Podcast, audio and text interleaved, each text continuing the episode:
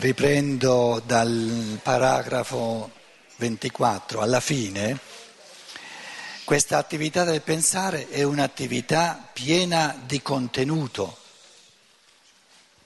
Infatti, soltanto grazie ad un contenuto concreto, ben determinato, posso sapere perché la chiocciola si trovi su un gradino di organizzazione più basso del, che il leone, meno complesso del leone.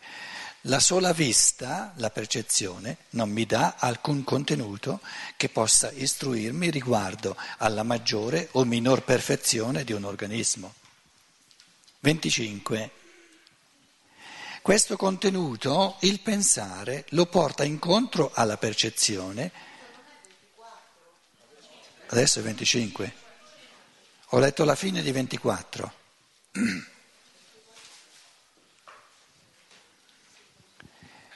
Questo contenuto, il pensare, lo porta incontro alla percezione, attingendolo al mondo dei concetti e delle idee. In contrapposizione al contenuto della percezione che ci è dato dall'esterno, il contenuto del pensare appare nell'interno. La forma in cui appare a tutta prima vogliamo chiamarla intuizione. Quindi il pensare coglie concetti intuitivamente e l'intuizione è una specie di evidenza che non ha bisogno di ulteriori spiegazioni.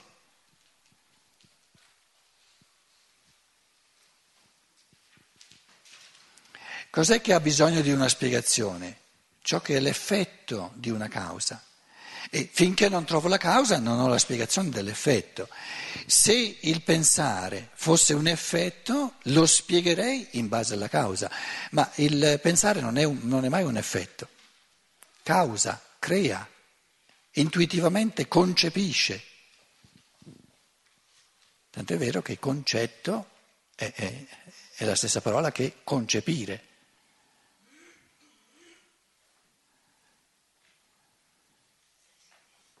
Concepire è da con cum capio. Concepire. Cum insieme a con qualcuno capio.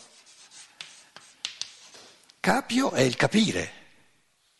Capisco con chi quando concepisco un concetto? Con Logos, che è il grande concepitore. Quindi il logos è il grande capitore che capisce le cose perché le crea e il concetto è un capire insieme con lui, mettersi d'accordo con lui.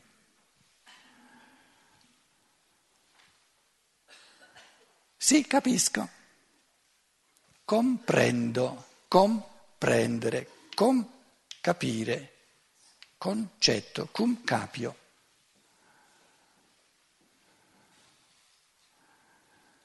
Quindi è un ripetere insieme al logos l'atto di creatività del pensare, insieme con lui.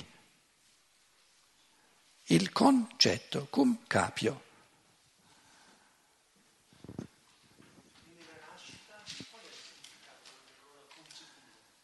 E creare, portare all'essere.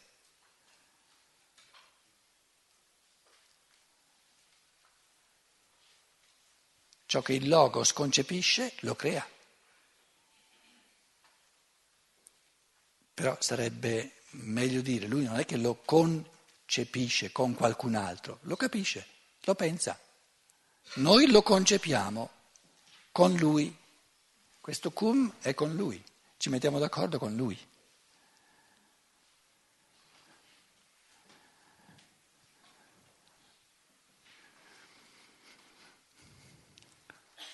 La forma in cui appare a tutta prima, vogliamo chiamarla intuizione e è rispetto al pensiero ciò che l'osservazione è per la percezione.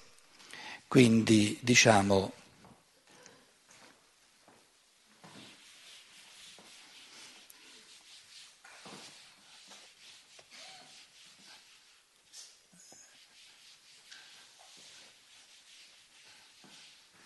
abbiamo osservare, osservare lo metto qui sotto, dove avevo qui un gesso, eccolo qua.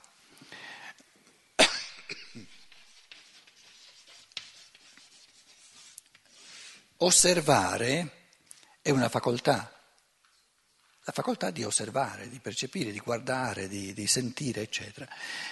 Questa facoltà dell'osservare, come, come potenzialità, si attualizza in un atto di osservazione. E l'atto singolo di osservazione che attualizza la facoltà dell'osservare si chiama percezione. Quindi la percezione è un atto singolo, un'attualizzazione singola della facoltà dell'osservare.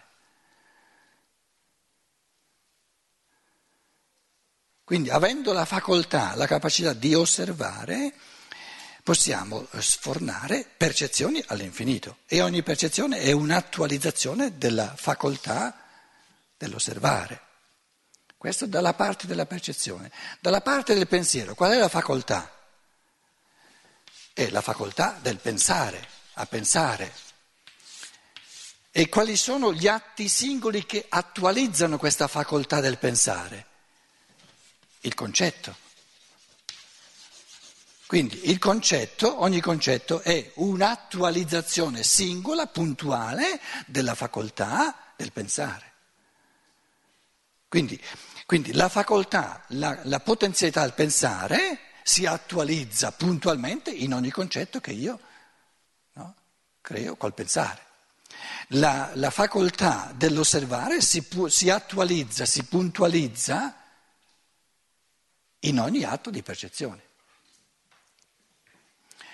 La domanda successiva è, questa facoltà del pensare è una potenzialità a pensare limitata o non limitata? illimitata. Quindi la facoltà pensa- del pensare, il pensabile è illimitato perché tutto ciò che è percepibile è pensabile.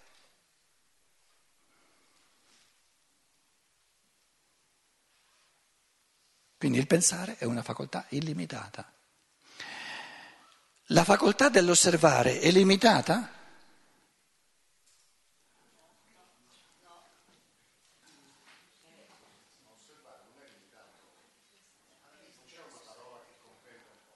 Com'è? Sì, percepire, sì, però qui usa la parola osservazione.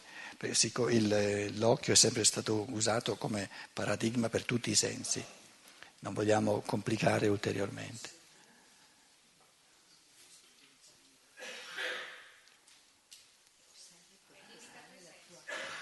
L'osservare ha un inizio e una fine nel tempo perché è legato al corpo, all'elemento corporeo, che non è eterno, ma è transeunte. Però finché c'è il corpo, le osservazioni sono all'infinito che si possono fare. Finché c'è il corpo.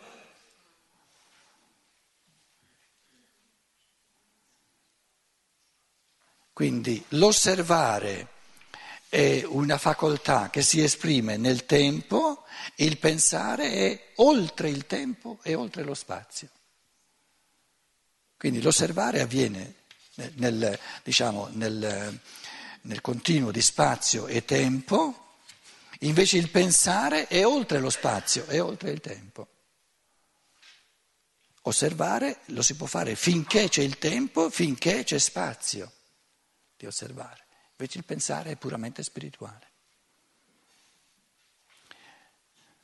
Quando un uomo, un essere umano muore, termina di poter osservare. Però continua a pensare.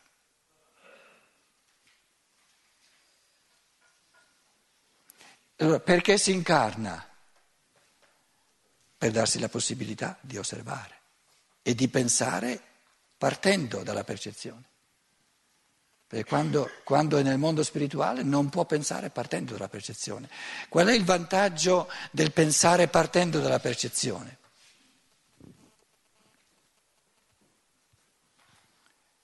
Che la percezione, portandomi fuori dalla realtà, mi dà la possibilità di essere io attivamente nel pensiero a ricostruire la libertà. Quindi la percezione è la, la possibilità specificamente umana, dello spirito umano, di diventare creatore nel creare concetti. Quindi la percezione è l'occultamento del concetto come condizio sine qua non per dare allo spirito umano che pensa la possibilità di scoprire intuitivamente il concetto. Viene coperto dalla percezione, viene scoperto dal pensare. L'esperienza della percezione dice che cos'è e il pensare dice è questo, questo e questo. è un mandarino, è un leone.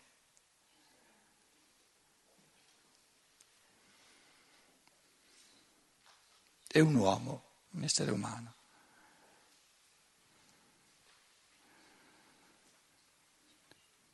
Quindi eh, la forma in cui appare a tutta prima vogliamo chiamarla intuizione, se, vogliete, se volete eh, qui sopra stando alla traduzione italiana, concetto o intuizione. Una intuizione è un concetto. Quindi l'intuizione concettuale o il concetto intuitivo è una attualizzazione concreta, particolare, della facoltà, della potenzialità al pensare, così come la percezione, è l'attualizzazione concreta della, della facoltà dell'osservare. Se io scrivo qui percezione è un'azione del percepire, zione in italiano è sempre un'azione, ricreazione è l'azione del ricreare, percezione è l'azione del percepire, quindi un'azione singola. Se io qui metto, ci metto osservazione, l'osservazione è un'azione singola dall'osservare.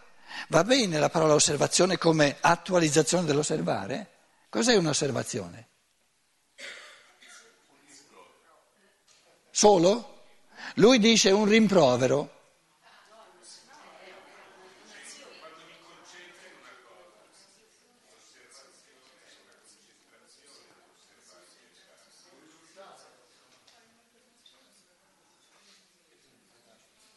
Ma l'osservazione è l'azione dell'osservare, no? Mi ha fatto un'osservazione. Ma oh, che è successo nel linguaggio?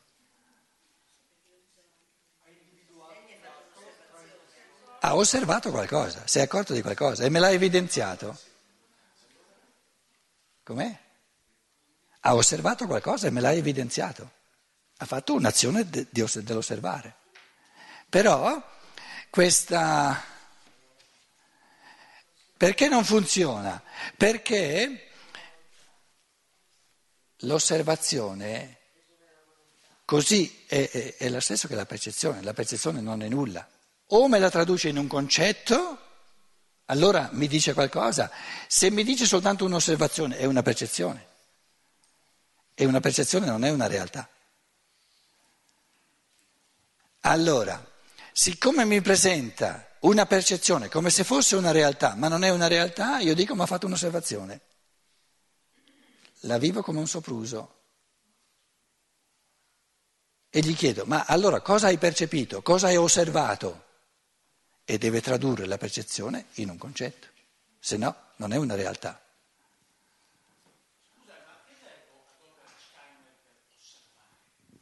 Beobachten in tedesco. Sono tre elementi, be, op, al di sopra, achten, fare attenzione dal di sopra e entrarci dentro. Sono tre elementi nella parola. Beobachten.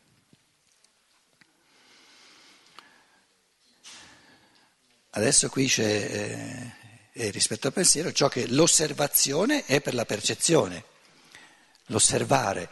Io spontaneamente vi ho tradotto osservazione con osservare, e qui c'è il pensare. Pensare come facoltà, osservare la facoltà dell'osservare, che si concretizza nella percezione. traducendo osservazione diventa più difficile la cosa, proprio perché spontaneamente si pensa al rimprovero.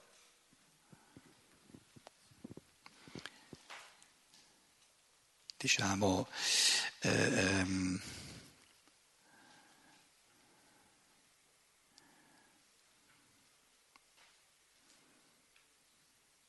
Sì, non si può tradurre direttamente dal tedesco, perché il tedesco ha tutt'altre immagini nelle parole.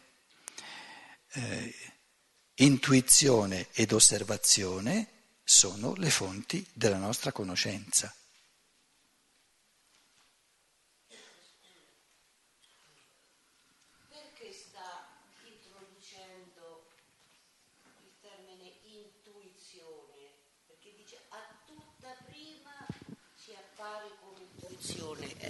Tanto no... no, no, no, parla nel microfono così ti sentono tutti. Eh, mi, mi, sto chiedendo, ci deve essere un motivo eh, per cui sta introducendo, fino adesso abbiamo sempre parlato di concetto, adesso Steiner sta introducendo il termine intuizione, che penso non abbia niente a che fare con la coscienza intuitiva, e, e, e dice a tutta prima ci appare come intuizione, per cui dopo dovrebbe diventare un'altra cosa. Ecco, mm, mi ha colpito questa, questo nuovo termine. Dunque, a tutta prima eh, andrebbe meglio tradotto da prima, non a tutta prima. Da, no, non è lo stesso, non è lo stesso, da prima, in un primo momento. Cioè in attesa di precisare ancora di più, di capito? Di entrare nel merito di questo concetto, perché intuizione è un concetto. Quindi dice, per ora fammi metterci lì un concetto che ci dà nel linguaggio. Per ora ti uso soltanto il, il, concetto di intuizione, poi vediamo se andando avanti lo precisiamo sempre di più. Però il linguaggio ti dà questo concetto, capito? E in questo caso è lo stesso in, eh, in ehm, è lo stesso in tedesco intuizione e in italiano, perché viene dal latino intuizio.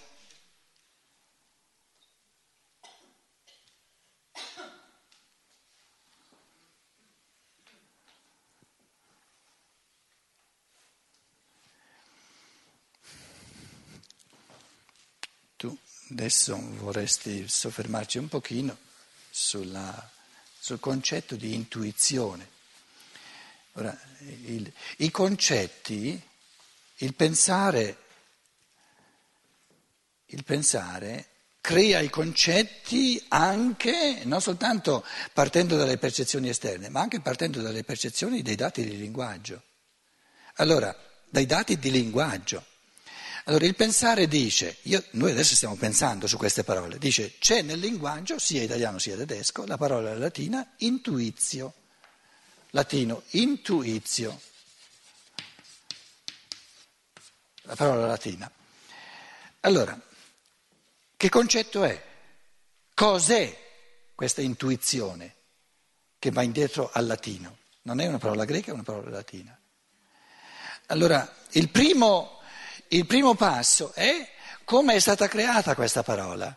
Quindi una riflessione etimologica si chiede come è sorta la parola e allora si, si, si considerano gli elementi che sono stati messi insieme. Quali sono i due elementi messi insieme in questa parola?